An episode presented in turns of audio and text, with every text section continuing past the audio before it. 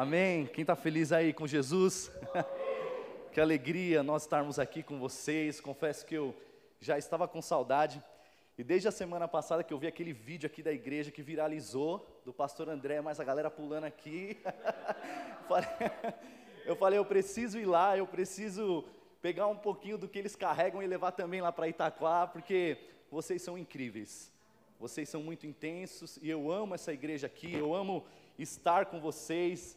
E quero agradecer pastor André, um grande amigo, um amigo do coração mesmo, que tem acrescentado muito aí na minha vida, nessa caminhada. Quero agradecer a pastora Pâmela, toda essa família linda, que Deus continue abençoando vocês. Eu tenho uma história com a Beirana Belmonte, para quem não sabe, né? Conheço todo mundo aqui, fiz parte da igreja. O meu irmão, faça assim, Rafa. O Rafa é meu irmão, está aqui também, a Camila, minha cunhada. Está lá atrás também a Camila? Tá. Tem também o presbítero Álvaro. Cadê o Álvaro?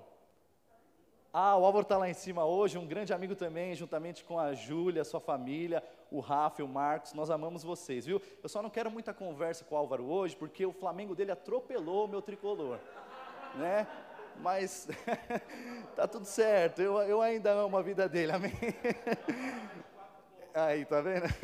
Vamos à palavra do Senhor. Abra comigo aí a sua Bíblia no Evangelho de Jesus, segundo escreveu Mateus, capítulo de número 16, Evangelho de Jesus, segundo escreveu Mateus, capítulo de número 16, a partir do versículo de número 18. Eu creio que o Senhor tem uma palavra aos nossos corações. Quantos estão com expectativas aí? Então, crie expectativas. Fortaleça aí o seu coração, porque Deus tem uma palavra poderosa para nós. Deus tem falado comigo e eu creio que Ele vai falar poderosamente com cada um de nós que aqui estamos. Amém? Todos encontraram? Amém. Amém. Vamos lá. A palavra diz: pois também eu te digo que tu és Pedro, e sobre esta pedra edificarei a minha igreja, e as portas do inferno não prevalecerão contra ela. Dar-te-ei, e eu te darei as chaves do reino dos céus, e o que ligares na terra será ligado nos céus, e o que desligares na terra será desligado nos céus. Amém? Um texto clássico aqui que você conhece de cor e salteado. Mas o que me motivou a trazer essa palavra hoje, que tem por título A Eclesia de Jesus, foi um livro que meu amigo pastor André me indicou. E eu sei também que vocês que estão aqui estão em uma série de mensagens sobre maturidade e ação da igreja. E hoje eu quero falar sobre isso, sobre a eclesia de Jesus. Para quem não sabe, eclesia é a palavra grega que significa igreja. E eu quero falar sobre isso porque não tem como fugir disso. Nós estamos em uma série de pregações lá na Beirana Itaquá, às quintas-feiras, falando sobre a eclesia de Jesus. E o que nos motivou e tem nos motivado a falarmos sobre isso é tentarmos resgatar a essência da igreja. Tentarmos entender qual foi a forma que ela foi edificada e para que ela foi edificada. Eu quero falar com você um pouco sobre a igreja do Novo Testamento, porque ela era muito expansiva e pulsante. Quando nós observamos a igreja no Novo Testamento, nós vemos que depois que aconteceu o dia de Pentecostes, que haviam quase 120 irmãos reunidos em um lugar, que o Espírito desceu ali sobre a igreja. A partir daquele momento começou um start, onde a igreja começou a crescer de uma forma absurda. Em cerca de semanas, a cidade que havia crucificado Jesus por conta da sua doutrina, levou até Jesus, levou milhares de pessoas a confessarem Jesus como seu Salvador publicamente. Pedro, na sua primeira pregação, ele pregou ali no dia de Pentecostes mesmo, e a Bíblia diz que Pedro, ele ganhou quase 3 mil almas para Jesus. Em uma segunda oportunidade, a Bíblia diz que Pedro prega novamente sobre o Cristo crucificado, falando sobre o arrependimento que eles deveriam ter, porque Jesus veio para salvar o pecador. A Bíblia diz que mais 5.000 pessoas se converteram a Jesus Cristo. A cidade que havia crucificado o Salvador agora estava crescendo, porque a eclesia de Jesus, ela foi plantada naquele lugar. E aí eu olho e falo, meu Deus, mas qual era o segredo da igreja primitiva, para ela ser uma igreja que crescia de uma forma absurda, e o Espírito Santo falava para mim, olha, aquela igreja, ela carregava uma mensagem poderosa, a mensagem era o que eles priorizavam naquela época, a mensagem que eles pregavam não era uma mensagem muito rebuscada, é assim que se fala, né, a palavra, não era uma mensagem muito rebuscada, mas era uma mensagem simples, mas que atingia o coração das pessoas que ouviam aquela mensagem. Quando nós olhamos a igreja primitiva, aqui no Novo Testamento a Bíblia diz que eles comiam de casa em casa com singeleza de coração. Eles eram simples, mas a mensagem era grandiosa, e a mensagem que eles pregavam estava naquela ocasião transformando a sociedade, estava transformando a cultura da época. E quando eu meditava sobre isso, o Espírito Santo falava para mim, Felipe, o Evangelho ele vem para mudar a cultura, o Evangelho ele vem para transformar a vida das pessoas. Não é à toa que quando Jesus realizou o seu primeiro milagre, ontem eu estava em uma festa de casamento e eu falei sobre o primeiro milagre de Jesus, que aconteceu em Caná da Galileia. O primeiro milagre de Jesus foi transformar a água em vinho, porque Jesus ele veio ao mundo para nos salvar, mas também para transformar a nossa natureza. Essa é a essência do Evangelho, ele é pregado para transformar a nossa natureza. Jesus não veio ao mundo simplesmente para transformar as suas características.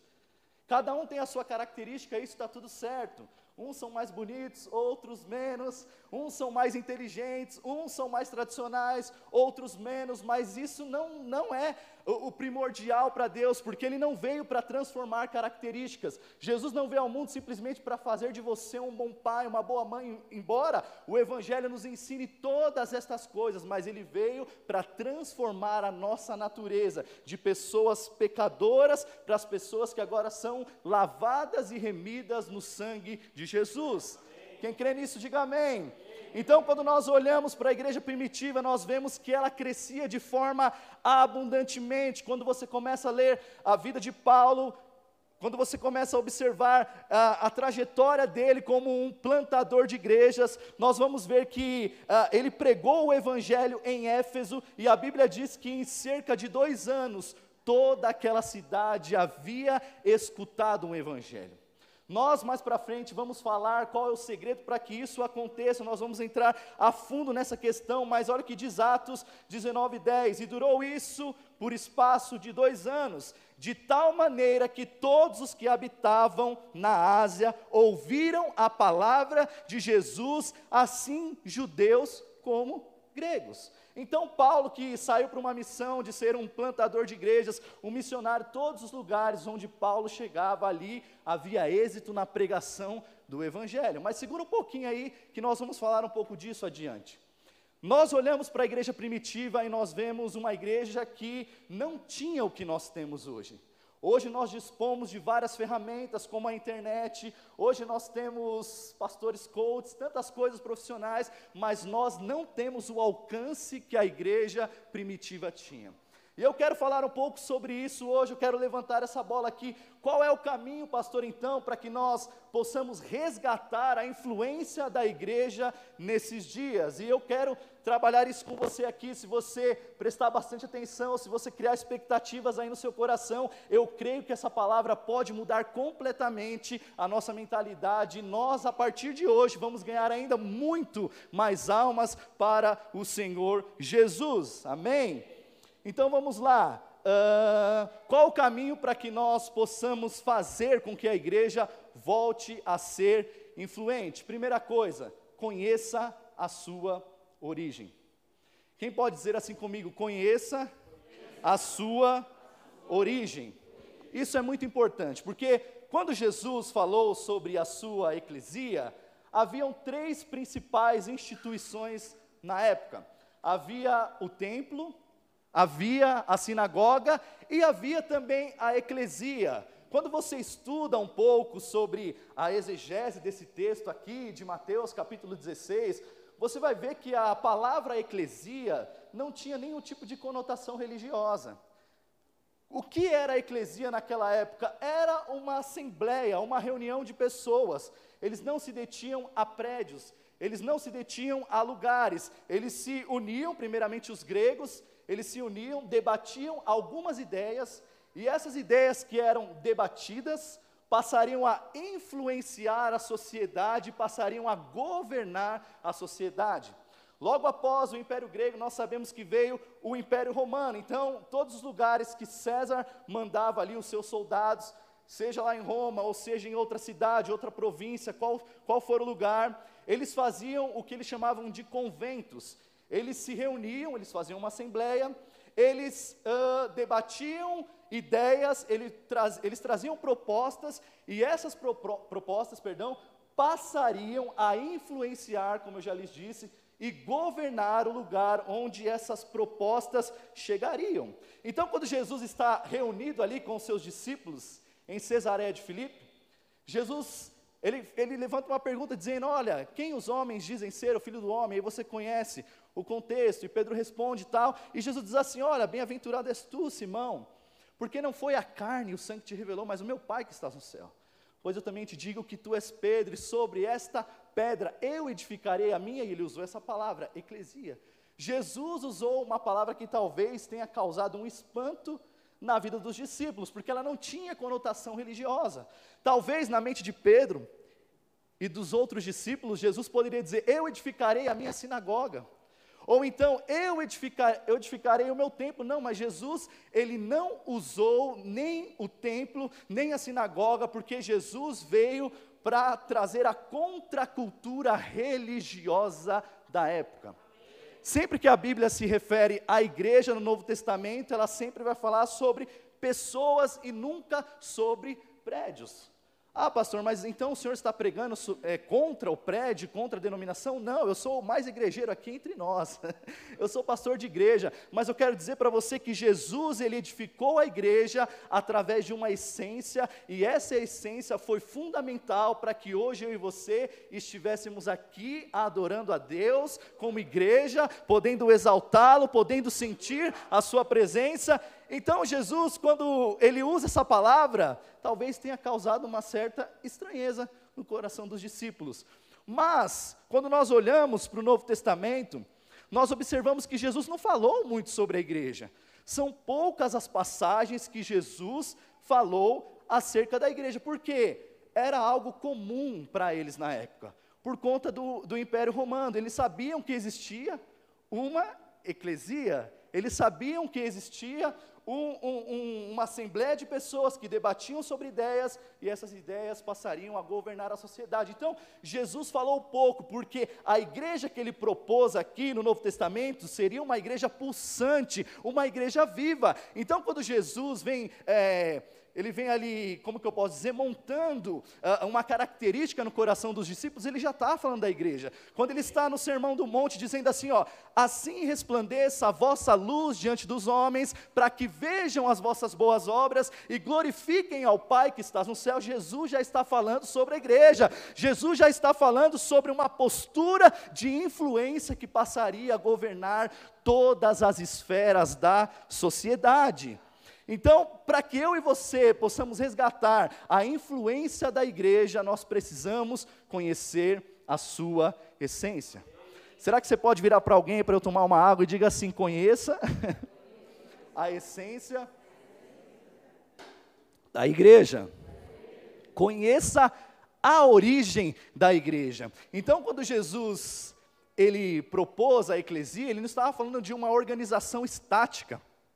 Hoje, quando nós pensamos em igreja, muitas vezes, por nós estarmos presos a esse ciclo religioso, nós pensamos só na nossa denominação, nós pensamos só no horário de culto. Muitas vezes nós abrimos a nossa Bíblia somente quando nós estamos aqui. Há muitos que só oram quando estão aqui, porque não entenderam ainda que a igreja não são as paredes, mas somos nós. Eu e você somos a igreja de Jesus.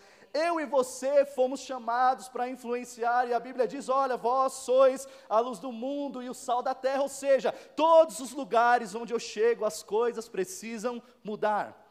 Mas para isso eu preciso entender que Jesus falou sobre a eclesia, que tem a ideia de chamados para fora, de pessoas que vão, de pessoas que são enviadas para mudar a situação de todos os lugares aos quais elas chegaram.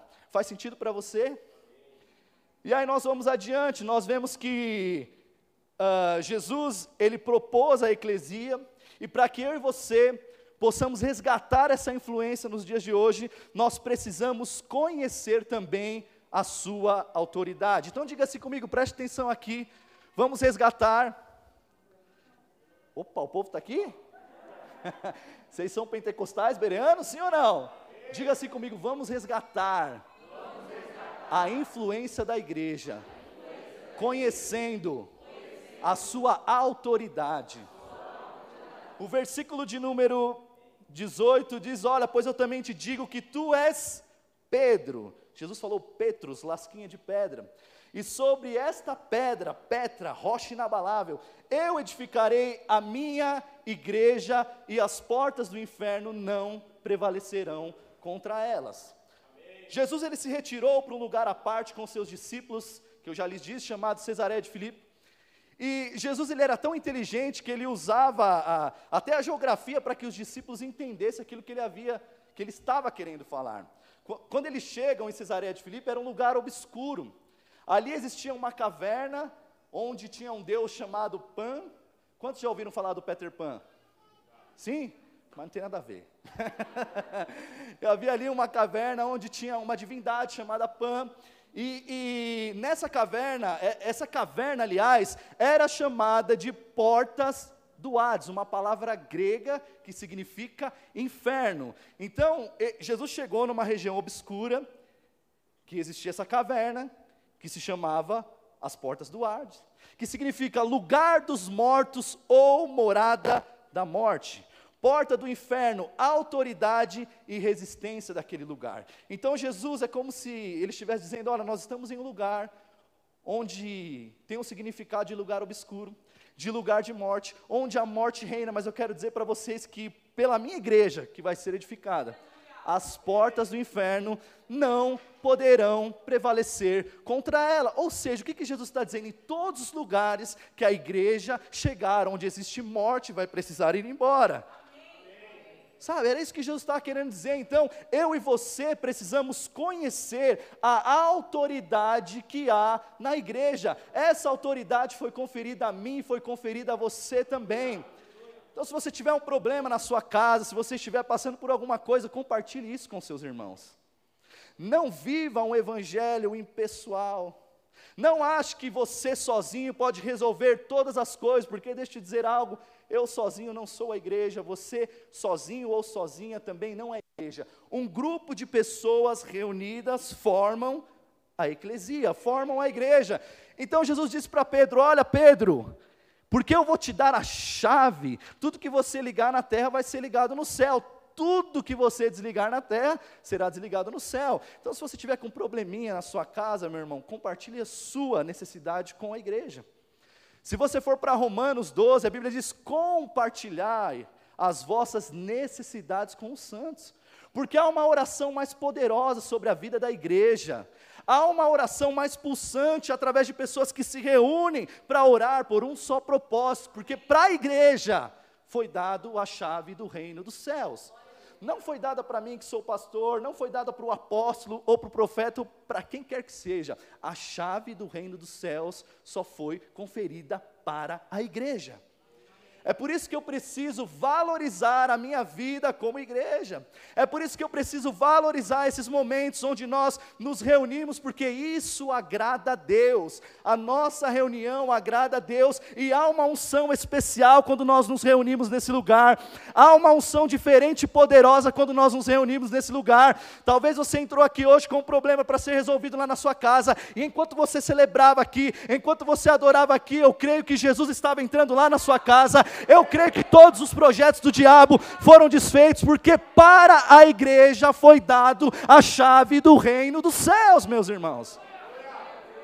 Nós precisamos entender isso, é por isso que nós precisamos criar essa expectativa todas as vezes que nós estivermos juntos, reunidos, como igreja.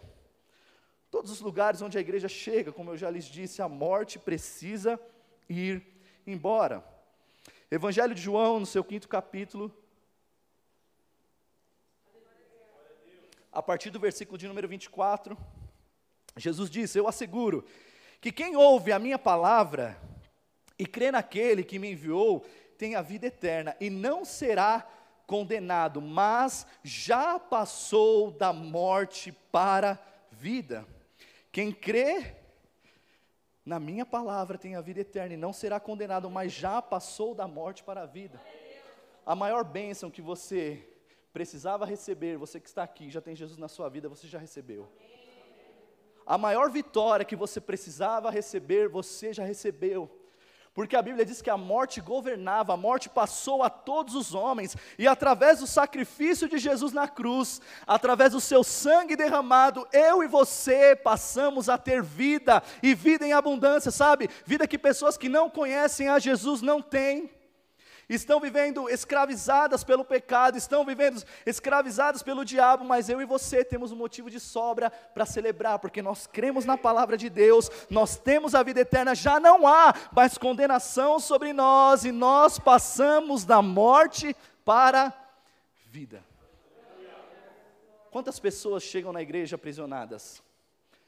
Quantas pessoas chegam na igreja vivendo a síndrome do pânico, estando acorrentadas, e a partir de uma pregação do Evangelho, a partir do abraço da igreja, a partir de uma palavra singela, essa pessoa passa a viver uma vida totalmente diferente.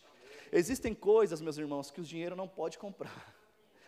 Existem coisas que nós só poderemos fazer no âmbito espiritual. Embora Jesus tivesse edificado uma eclesia que teria influência em todos os aspectos da sociedade, mas o maior entre eles é um aspecto espiritual, é um poder espiritual. Porque quando você chega na frente de um endemoniado, não dá para você falar: olha, o que eu posso fazer aí? Vamos negociar? O que eu posso fazer? Eu posso pagar para a mãe de santo ir lá? Não, o nome de Jesus nos conferiu uma autoridade que ninguém que não tenha Jesus carrega. Mas eu e você carregamos. Então todas as vezes que você sair e você se deparar com uma situação difícil, diferente, você tem autoridade para repreender todo o espírito maligno. Jesus disse isso: olha, foi-me dado toda a autoridade, portanto ide e pregai o Evangelho, ide fazei discípulos de todas as nações, ide influenciar, ide pregai o Evangelho que salva, o Evangelho que cura. Então, para que a igreja de hoje seja influente, eu preciso entender que já nos foi dado algo extraordinário. Já nos foi dado algo que foi conferido apenas pelo Senhor Jesus. Hoje nós vivemos uma época onde nós podemos potencializar as coisas. Nós temos as redes sociais, nós podemos montar um perfil. Eu sempre falo sobre isso, eu não prego contra isso, mas eu quero dizer para você que nós precisamos ser uma realidade no mundo espiritual, e não só um perfil no Instagram. Não importa quantos seguidores você tem, quando você se deparar com alguém e você não tiver coragem de expulsar um demônio que está naquela pessoa. Então a maior autoridade que faz a igreja ser influente e expansiva nesse tempo é entender que eu carrego algo que queima dentro de mim. Eu carrego uma autoridade que me foi conferida pelo Espírito Santo, sabe? A igreja realizou tudo isso no passado porque ela entendeu essa proposta. A igreja realizou tudo isso no passado porque ela entendeu que ela já carregava algo extraordinário. E o poder político e o poder religioso da época não pôde conter o avanço e o progresso da igreja, porque a igreja tem autoridade no mundo espiritual. Deixa eu te dizer algo, a igreja de hoje não precisa ficar correndo atrás de políticos e de pessoas que tenham notoriedade na sociedade. Essas pessoas precisam vir atrás de nós e perguntar: o que você carrega? O que está acontecendo aí diferente? Quando nós entendemos isso, quando nós tivermos essa certeza e essa intrepidez, nós faremos obras maiores do que as de Jesus. E as pessoas que estão à nossa volta serão atraídas por isso. Quando você chega no seu trabalho, que tem alguém com dor de cabeça lá, a primeira coisa que você faz às vezes é pegar um Dorflex e dar para a pessoa. Sendo que você tinha ali uma porta de entrada para você orar pela pessoa, e aquela pessoa talvez ser curada, e você falar: olha, não foi eu que te curei, mas foi Jesus. E Ele deseja também não curar só o seu corpo físico, Ele deseja te salvar, Ele deseja perdoar os seus pecados, Ele deseja escrever uma nova história para você. Ele deseja colocar o seu nome no livro da vida.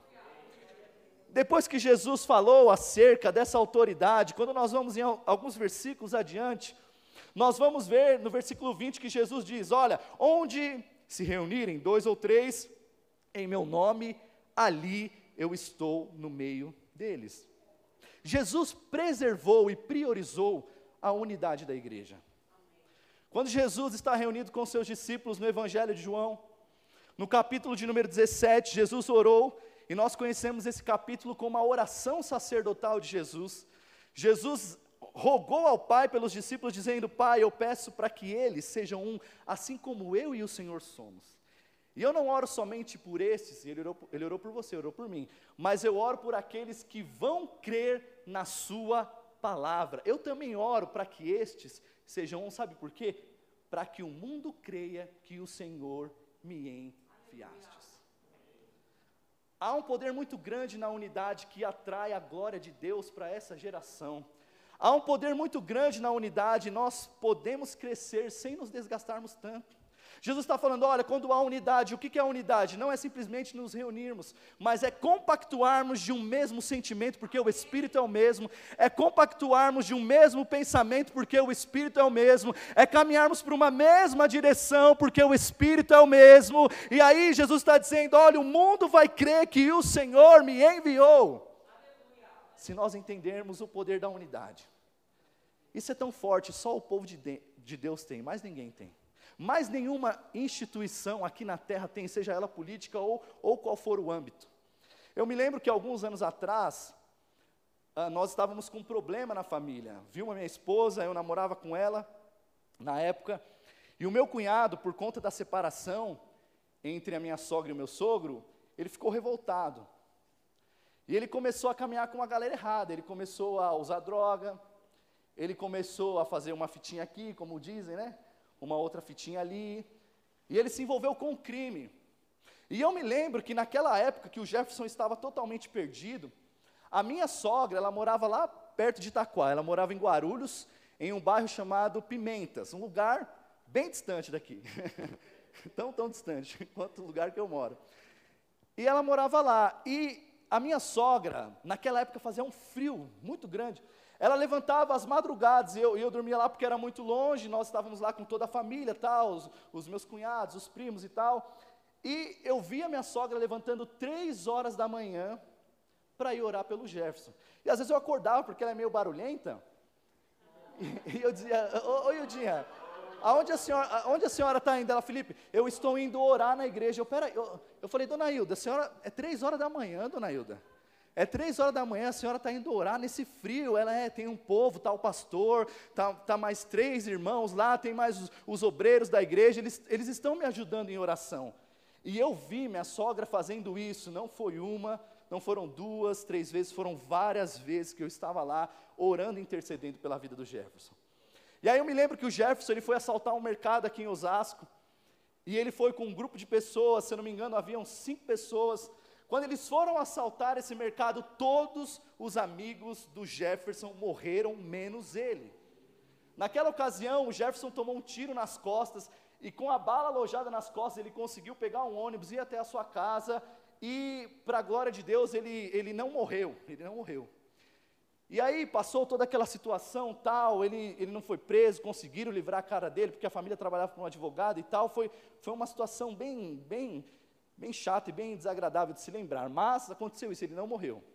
Aí teve um dia que nós estávamos na igreja, em um culto muito poderoso, e o céu descendo, e o louvor tocando, e uma irmã pegou o microfone, e ele estava no culto, o Jefferson disse, Jefferson, eu tenho uma palavra de Deus para você, Jefferson, eu quero dizer para você que você não morreu, que Deus fechou a cova para você, por causa da oração da tua mãe, e por causa da oração da igreja.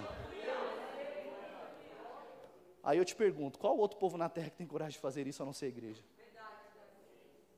E hoje, para a glória de Deus, o Jefferson está totalmente restaurado, servindo a Jesus na cidade de Florianópolis, tocando, um servo de Deus, constituiu família, porque a igreja abraçou a causa dele, e as portas do inferno não prevaleceram contra a vida dele.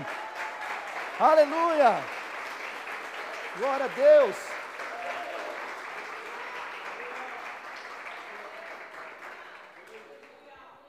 Então, por que que Jesus priorizou e preservou a unidade? Porque é algo extremamente importante, sabe? Hoje o diabo, ele não ataca, mas aqui nós estamos em um país onde você tem a liberdade de manifestar a sua fé, de andar com a sua Bíblia debaixo do braço, né? Você pode fazer isso, mas qual que é a estratégia do diabo hoje? Plantar ervas daninhas no meio da igreja. Ó, aquele irmão ali, tal, tal, tal.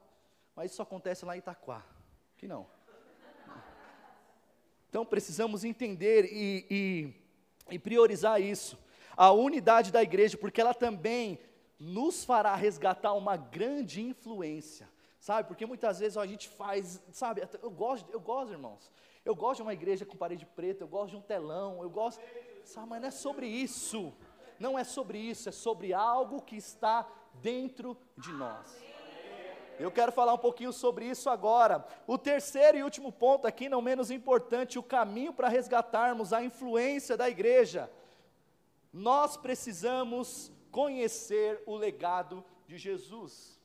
Vire para a pessoa que está do seu lado e diga: conheça o legado de Jesus.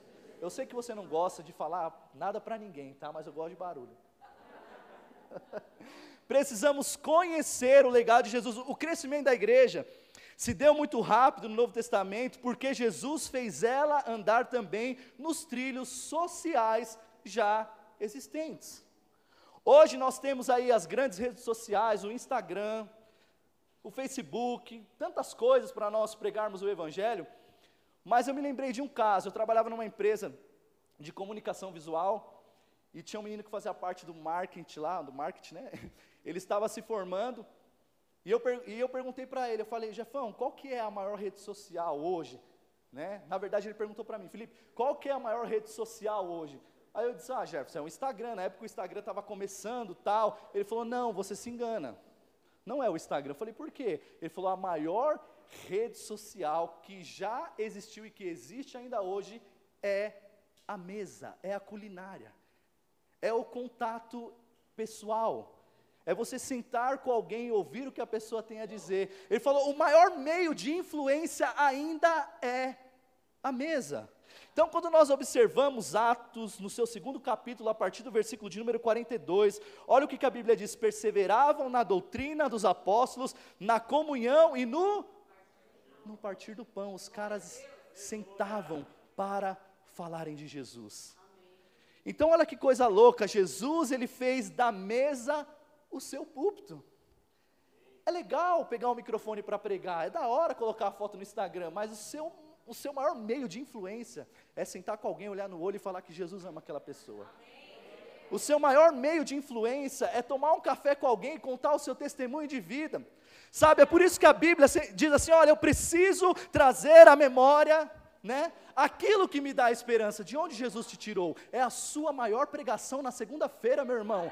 É a sua maior pregação para impactar uma sociedade. Sabe, Jesus começou assim, ele sentava com as pessoas, e ele não estava nem aí com o que diziam a respeito dele.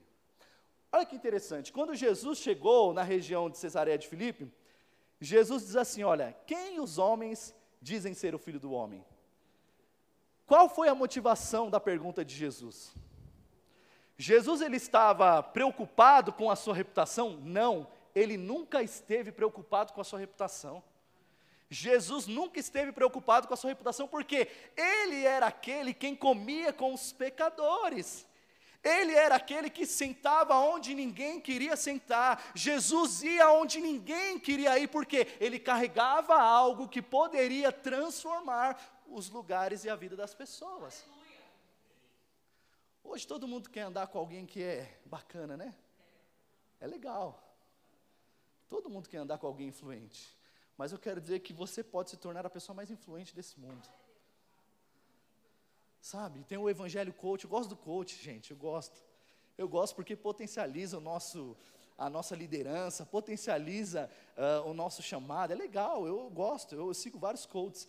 Mas tem uma palavra que diz, olha, você precisa sentar com alguém que seja melhor que você, porque as pessoas vão te olhar e tal. Não, eu penso um pouquinho diferente. Você precisa sentar com pessoas inferiores a você. Não inferiores no âmbito social, ou, né, nesse sentido. Eu estou falando de pessoas que ainda não carregam o que você carrega. Porque essas pessoas precisam ter o que você não tem. Ou precisam ter o que você tem, perdão. É porque elas não têm, então você precisa sentar com pessoas assim e falar do seu testemunho de vida, falar de Jesus, falar que Ele é aquele que veio para nos salvar do pecado. Então Jesus fazia da mesa o seu púlpito, e sabe qual era a maior estratégia de Jesus? Os seus relacionamentos. Nunca se esqueça isso, a mesa era o púlpito de Jesus, e os relacionamentos a sua maior estratégia. Ame pessoas, abrace pessoas, sabe? Eu estou na igreja desde quando eu era pequenininho, aprendi a tocar na igreja, sozinho, pela graça de Deus, tudo, já participei, fiz limpeza, tudo, e eu sempre vi os crentes se degladiarem dentro da igreja. Mas por que tanta vaidade? Porque estão dando mais legalidade à carne do que ao espírito. Porque, deixa eu dizer algo, a natureza não tem nada de bom não, irmão. Jesus falou, vocês são maus, ponto. Nós somos maus, não há nada de bom na natureza humana, na natureza de Adão caída. Mas eu quero dizer para você que Paulo fala em Gálatas 22, que assim como a carne milita contra o Espírito, quando você dá legalidade para o Espírito, são 9 características que ele vai produzir dentro de você, porque é o fruto do Espírito, o amor, a mansidão, a temperança, a benignidade, ou seja, aquilo que eu carrego irá alimentar as pessoas que estão à minha volta. Para que tanto crescimento, para que tanta notoriedade, se as pessoas que estão à minha volta não são impactadas? Eu preciso entender que existe algo dentro de mim que precisa emanar para fora.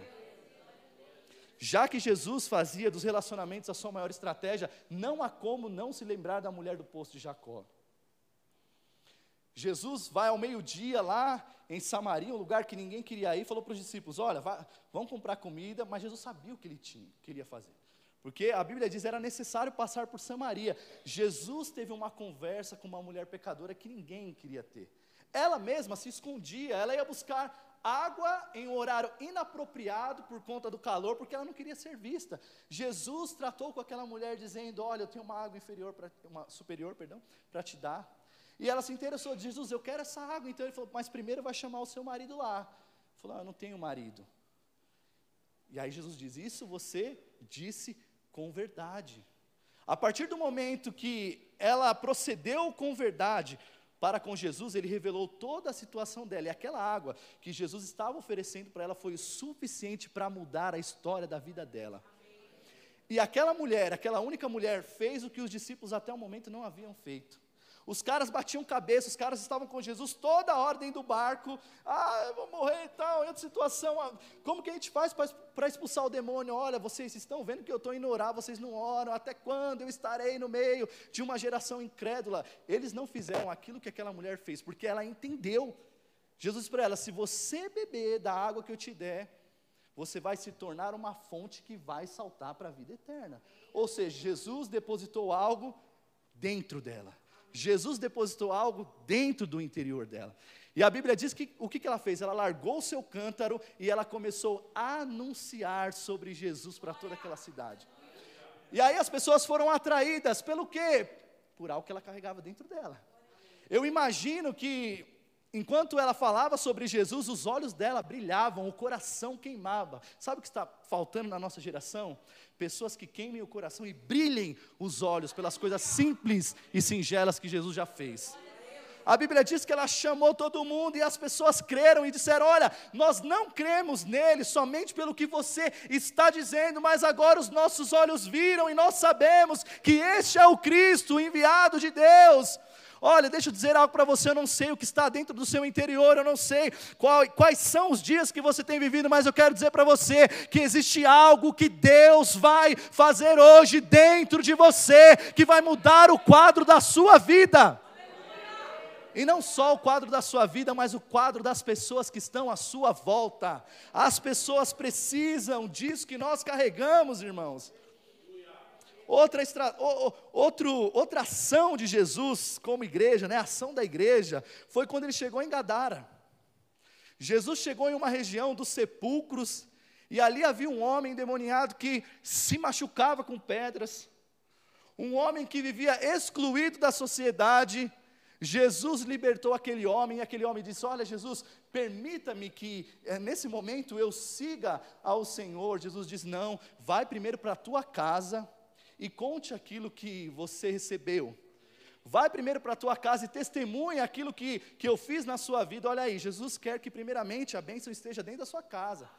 Não adianta ser legal fora, não adianta pregar fora, se dentro às vezes está precisando de uma transformação, irmão. Começa dentro de casa. E aí a Bíblia diz que, o que esse cara fez? Ele pregou para uma Decápolis, e uma Decápolis inteira pôde ouvir a palavra de Jesus. O que é uma Decápolis? Um conjunto de 10 cidades. Uma vez eu fui tocar numa igreja, não sei se o Rafa vai lembrar disso, há muito tempo atrás. Nós fomos tocar em um congresso, e nós fomos tocar em várias igrejas. Tocamos em lugares grandes, lugares pequenos, lugares com muitas pessoas e lugar com menos pessoas. Teve um dia que nós fomos em um lugar, numa igrejinha em Osasco, e era um congresso, e haviam poucas pessoas na igreja. E aí cantamos, foi bênção, sentimos a presença de Deus. Mas aí quando o pregador subiu para pregar, eu vi um cara totalmente entusiasmado, parecia que o cara estava pregando no descendo, entusiasmado. Ele disse: sabe por que eu estou feliz? A igreja: por quê? Ele falou: porque Deus não precisa e nunca precisou de muitas pessoas para realizar aquilo que Ele deseja. E aí todo mundo ficou assim, espantado, olhando, e ele disse: Jesus só precisa de alguém que diga: eis-me aqui, que esteja com o coração incendiado. Deu para pegar, irmão? Deu para entender? Você é a igreja de Jesus. Existem pessoas cativas aí fora, existem pessoas clamando, existe uma multidão faminta, precisando da palavra de Deus, e você tem a palavra dentro de você. É claro que no seu ambiente de trabalho não vai dar para você, sabe, fazer aquela coisa formal: vou abrir a Bíblia aqui, a paz do Senhor. Não, são com palavras. Fala de Jesus, fale de Jesus, fale de Jesus. Sabe por quê? Aprove a Deus salvar os que creem pela loucura da pregação. Então, a igreja hoje, eu creio que ela pode voltar à sua essência e entender que não basta simplesmente entender, não basta simplesmente celebrar. É isso, entender, celebrar, e não pode parar por aí. Eu preciso entender o Evangelho, eu preciso celebrar, que é o que nós estamos fazendo aqui nessa noite, e eu preciso também o quê? Proclamar. Amém. Pense nesses 3 passos: entender, celebrar e, por último e não menos importante, proclamar. Você é uma ferramenta poderosa nas mãos de Jesus. Você faz parte da eclesia de Jesus. Você não foi chamado para ser influenciado. Isso mesmo que estou dizendo. Você foi chamado para influenciar. E isso será uma evidência nessa geração, quando eu e você entendermos que nós carregamos uma mensagem que é muito maior do que todos nós que aqui estamos. Nós carregamos uma mensagem que é muito maior que todos nós. Jesus projetou a sua eclesia para que sua presença, poder e cultura fossem conhecidos, com uma ressalva revolucionária que lhe deu vantagem: ele teria autoridade. Olha isso é sobre sua vida. Ele teria autoridade para legislar tanto no reino visível como no reino invisível, de modo que as portas do Hades não pudessem prevalecer contra a sua igreja. Você crê nisso? Eu quero que você fique de pé nessa noite, que eu quero orar com você. Enquanto a equipe de louvor vai ministrar algo aqui, eu quero orar com você. Quando nós entendemos isso, a igreja de Jesus avança nessa geração. E Deus pode te usar através das suas características. Se o evangelho que você vive não se deteu somente em mudanças de características. Se de fato você teve um encontro com Jesus, que foi crucial para mudar a sua natureza, a partir disso você já se tornou uma fonte, você já carrega o Espírito Santo dentro de você, e isso que está dentro do seu interior, a palavra, Jesus diz, olha, quem crê em mim, rios de água, de águas vivas fluirão de dentro do seu interior. Jesus falava isso acerca do Espírito Santo.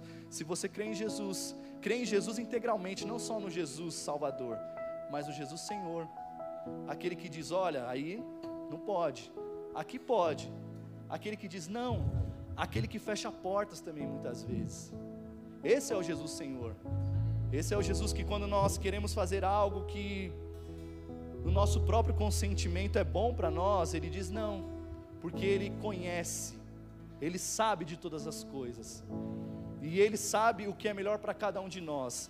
Então eu quero orar com você em nome de Jesus. Eu quero orar para que em nome de Jesus nós tenhamos mais influência, não no âmbito de redes sociais, de marketing, até mesmo de ministério pessoal, mas eu quero falar sobre uma influência que se dá através de gestos singelos, como a igreja primitiva que se reunia de casa em casa e celebravam com singeleza de coração, proclamavam amor, proclamavam um reino, falavam sobre um Jesus que curava na ocasião, um Jesus que salvava. Eu não sei como você entrou aqui nessa noite, talvez entristecido, talvez você olhe para dentro de si, da sua realidade e pense, mas, sabe, eu já fiz tantas coisas, pastor, eu já conheço tantas coisas. Deixa eu dizer algo para você, o nosso Deus é um Deus que nos faz andar em novidade de vida. E se o seu evangelho tem sido um evangelho de mesmices, algo está errado, mas ele não mudou, ele continua o mesmo, ontem, hoje, será eternamente. Jesus ainda cura, Jesus ainda liberta, Jesus ainda salva, e Ele está aqui para nos tocar de uma maneira diferente.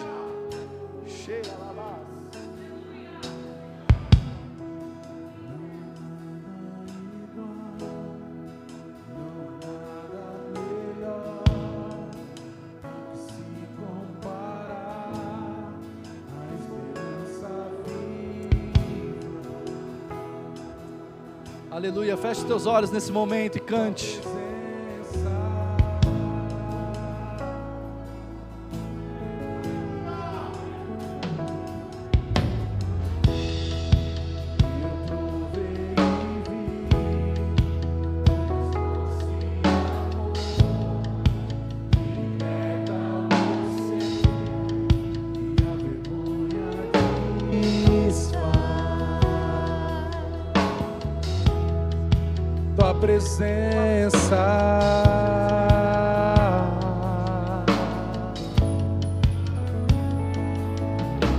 Santo Espírito, és bem-vinda,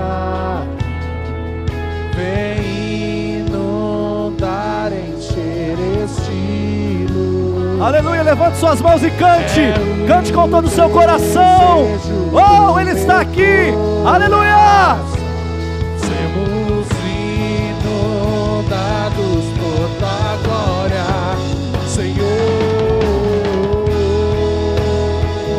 Jesus, nós te amamos, Jesus, nós te entregamos toda a honra, toda a glória, todo louvor, toda adoração, Pai, manifesta, Deus, mais uma vez a Tua presença através desse entendimento, tocando de uma maneira diferente, tocando de uma maneira singela e singular, oh, cheira alabassuri, me cantar alabassuri, cheia, aleluia, não há nada, não há nada igual, melhor a se comparar a esperança viva, tua presença,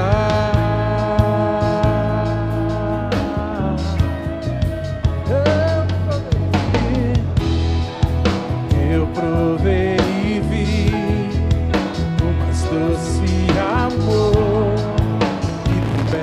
Ao meu ser e a vergonha desfaz. Aleluia! Tua presença declare só tu, Santo Espírito.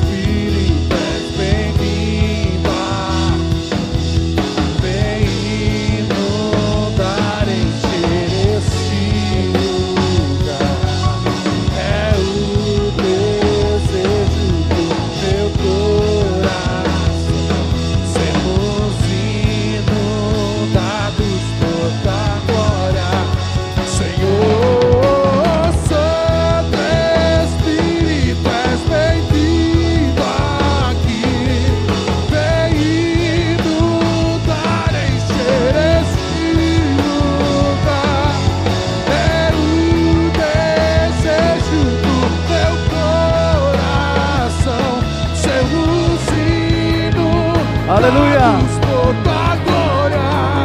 Aleluia. Feche teus olhos nessa noite. Permaneça com seus olhos fechados. Aleluia, eu creio que os céus estão abertos sobre este lugar. Eu creio que existe um rio fluindo no interior de cada cristão. Oh, andará lavaçu e me cantará lavaçu. Eu quero aproveitar esse momento e perguntar aqui se existe alguém que foi tocado por essa palavra e sabe que precisa, sabe que tem esse potencial que foi conferido pelo Espírito Santo e tem um chamado peculiar da parte do Senhor e já foi poderosamente usado e usada no passado. Eu quero orar por você. Talvez você diga: pastor, eu entendo tudo que você pregou, eu já vivi coisas extraordinárias, eu já vivi coisas que eu nem sei explicar e que foi Deus quem fez, mas eu tenho vivido dias que eu estou travado, eu estou com medo, eu me sinto incapaz, eu acho que eu não sou capaz de viver aquilo que eu vivi. Eu quero orar por você nessa noite, eu quero orar por você, eu quero impor as minhas mãos sobre você, eu quero que o Espírito Santo de Deus te encha de uma maneira sobrenatural. Você que deseja ser um influenciador nessa geração, você que sabe que Jesus tem te levado a lugares que precisam de transformação, você que sabe que Jesus tem te levado em lugares onde você poderia proclamar o reino dele e você não fez isso até agora. Enquanto a equipe de louvor canta mais uma vez aqui, a oportunidade está aberta e eu quero orar. E se você ouviu a voz de Deus e sabe que é com você, não endureça o seu coração, mas vem aqui, dê um passo de fé. Nós queremos orar por você, em nome de Jesus. Vamos! Vamos provar o pão real, é tua presença. Vamos provar da tua glória.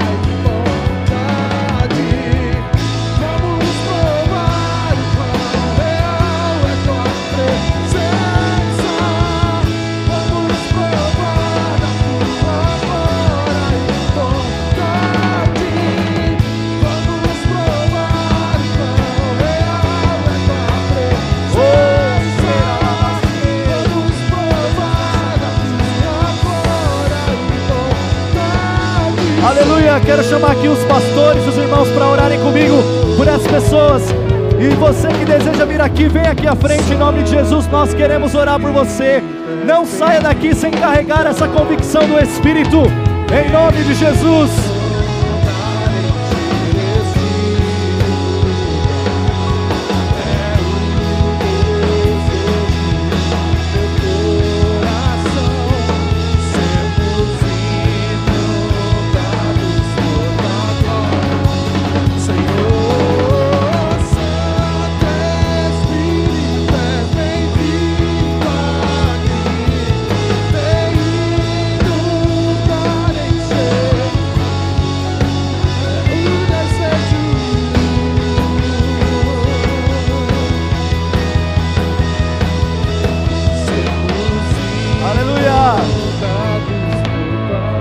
Suas mãos para cá, vamos orar por esses irmãos. Pai, nós estamos na tua presença, Deus, e nós queremos declarar, ó Pai, um novo tempo na vida desses irmãos que aqui estão. Pai, nós ouvimos a tua palavra, Deus, que foi dirigida pelo teu Espírito Santo. Pai, não é a palavra do pastor Filipe, não é a palavra de qualquer pregador, mas é uma palavra que veio do céu, Senhor, revelada para nós. E nós cremos, ó Deus, que esse é um tempo, Senhor, oportuno para realizações de milagres, sinais, prodígios e maravilhas. Oh Deus, nós sabemos que o Senhor deseja incendiar o coração dos irmãos que aqui estão. Aleluia! Nessa hora, Pai, nós queremos orar, Senhor, para que todas as cadeias caiam por terra, Senhor, todas as cadeias, Senhor, da timidez, Senhor, todas as cadeias do medo, Senhor, todo o embaraço, ó Pai, toda mentira, todo o engano, nós repreendemos agora, em nome de Jesus. Oh, xeralabassuri me andaralabassuri me che. Nesse momento nós queremos declarar, levante suas mãos assim como um gesto de que vai receber. Em nome de Jesus, Pai, nós pedimos, Senhor, para que a tua unção aumente sobre este lugar. Senhor, nós pedimos, ó Pai, para que a tua unção aumente, ó Deus, nesse lugar. Senhor, nós ouvimos a Tua palavra que diz: onde estiverem dois ou três reunidos, ali existe uma chave que é sinal de autoridade. Então nós queremos declarar nessa noite: seja cheio, seja cheio, seja cheio, cheio, cheio. Oh, surimi andaralaba, surimi cantaralaba, surimi che. Oh, xeralaba, surimi andaralaba, se. Oh, peça a Ele mais, mais, mais, mais. Oh, seja cheio do Espírito Santo de Deus.